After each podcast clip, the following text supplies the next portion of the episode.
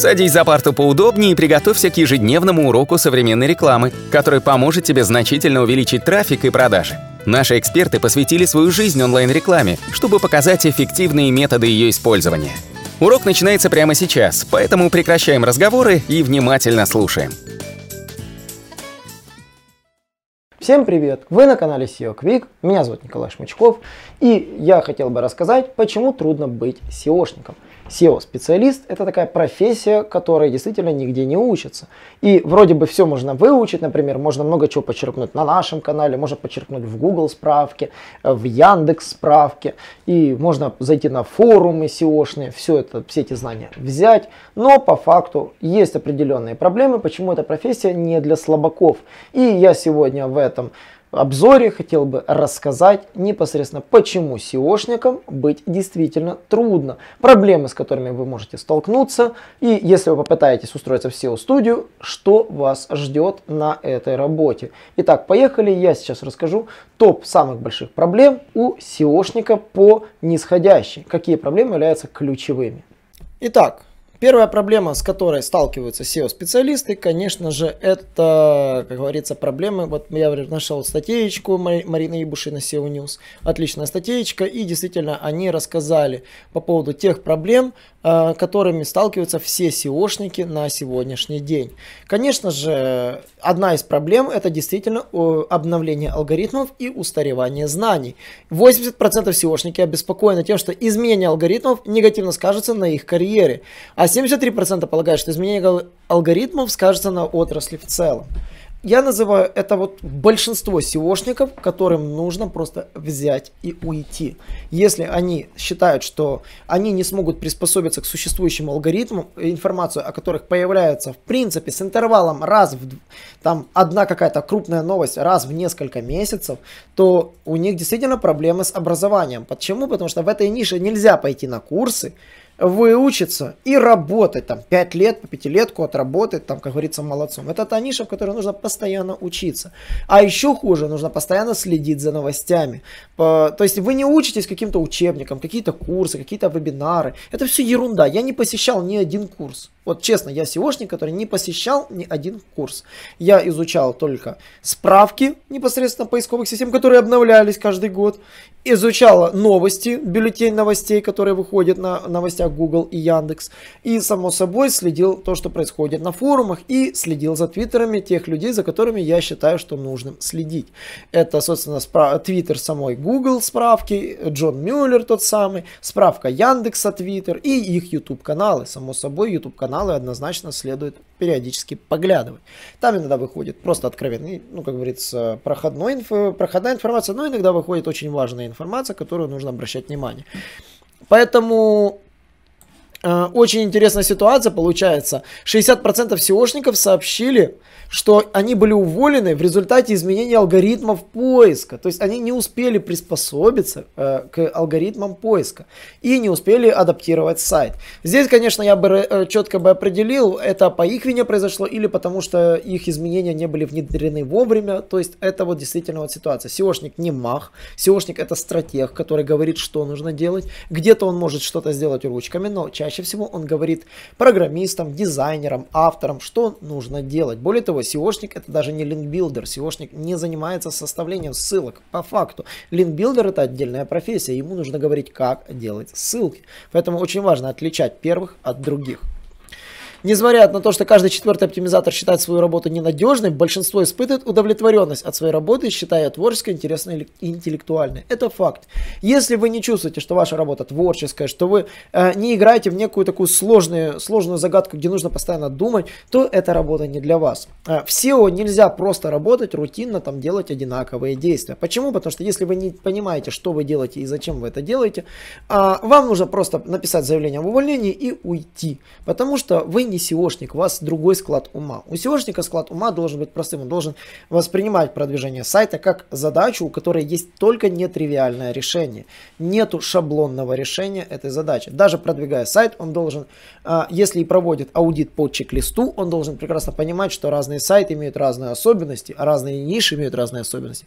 А еще важно, иногда решения проблем могут иметь разные варианты. Поэтому, когда продумаете свой чек-лист работы, вы поймете, что на составление чек-листа вы вы тратите больше времени иногда, чем на его прохождение. И поэтому чек-листы постоянно модифицируются. Даже я, когда составляю план работы своих клиентов, я на 70% понимаю, что некоторые вещи будут меняться в процессе моего анализа ресурса и анализа конкурентов. Э, некоторые вещи остаются как есть, но большинство, в частности, вопросов по линкбилдингу прилично модифицируется на следующий период. Ну, собственно, что очень важно, с 3 дня в неделю их рабочий день превышает 8 часов. Я бы так сказал, такая причина возникает, если вы действительно не умеете планировать свое обучение. Почему? Потому что если вы делаете какие-то действия неправильно, ошибочно, не используете утилиты, не используете, допустим, даже банально вот для сортировки семантики можно же использовать там ручной метод, а можно использовать кластеризатор, который мы, например, сами для себя создали. Например, простейшая утилита, которая позволяет скачанную семантику загрузить и разбить по группкам. То есть почему бы и нет, можно непосредственно непосредственно взять любые ключевые слова, которые мы скачали, э, и непосредственно раскластеризовать в простейшей утилите. То есть, само собой, это позволяет взять списочек побольше и, само собой, его рассортировать. Очень важно всегда использовать сервисы для автоматизации. Если вы не будете использовать сервисы для автоматизации, вам будет очень тяжело в дальнейшем работать. То есть э, Поэтому я рекомендую всегда использовать любые утилиты для того, чтобы действительно продвигать свой ресурс и э, двигаться постоянно вперед. Потому что в противном случае вы останетесь э, за, условно говоря, на нише истории, вас, вас попросту забудут и фактически вас не возьмут ни на какую работу. Например, кластеризатор это простейший инструмент для того, чтобы разбить любые слова по группам. Мы создали множество утилит, которые позволяют разбивать семантику очень быстро. Также, например, у нас есть утилиты, которые мы сделали для того, чтобы быстро искать каталоги. У нас есть утилиты для того, чтобы э, банально быстро генерировать списки ключевых слов.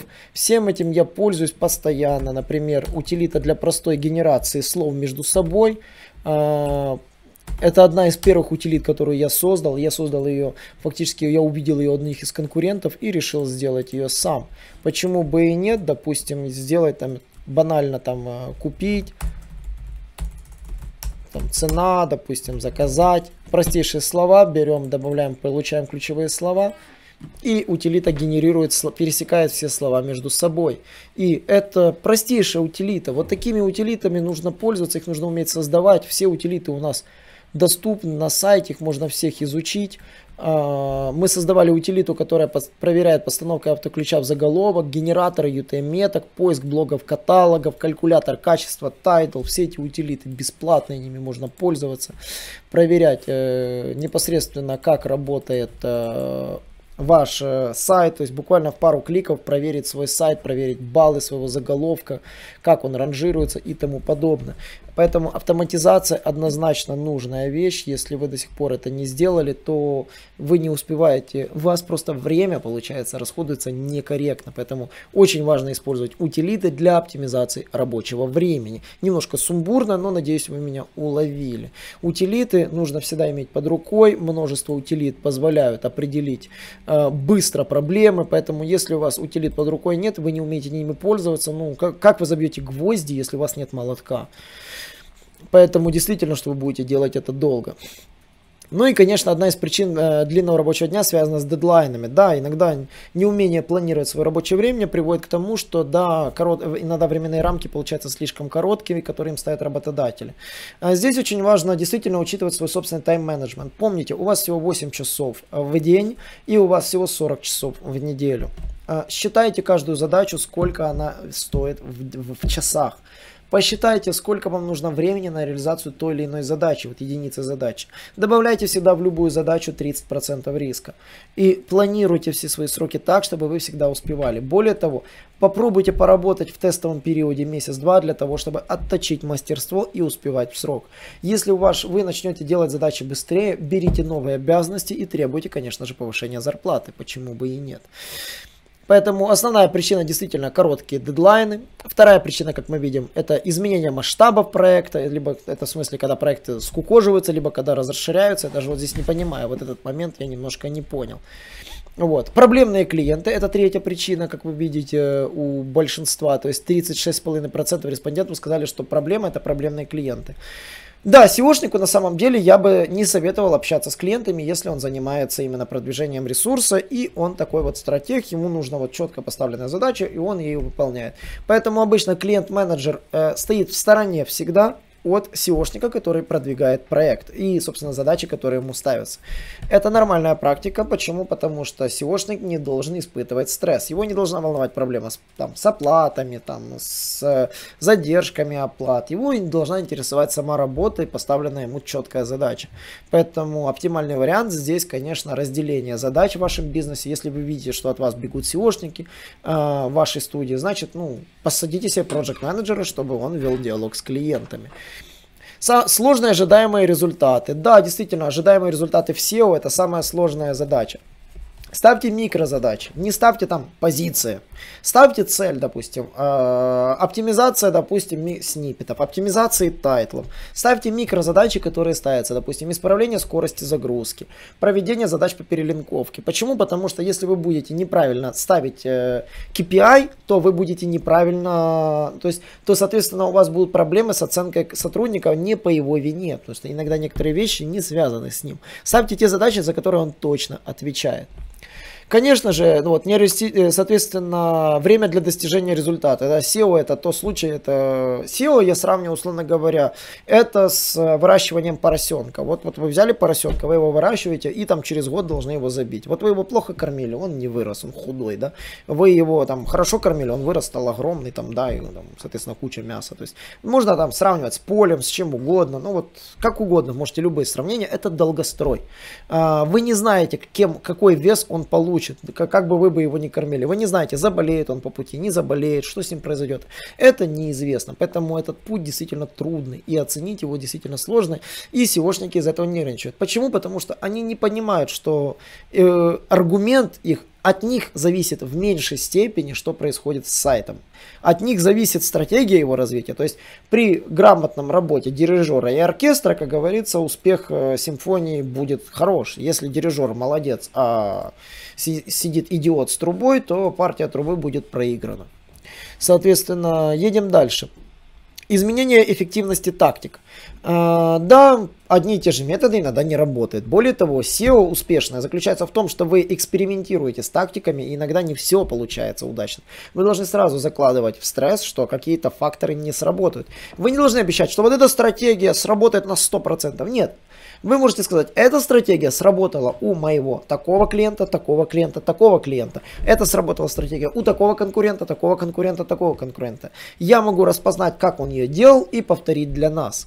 Вот это так нужно аргументировать все свои действия. То есть правильная аргументация действий, правильная аргументация результатов – это ключевой фактор умного SEOшника, потому что если вы не умеете это делать, то, конечно, вас съест ваш же, ваш же работодатель, ваш заказчик.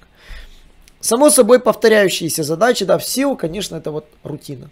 Scholarship это 4 месяца одних и тех же отправок. Гостевой постинг это 8 месяцев одних и тех же переговоров.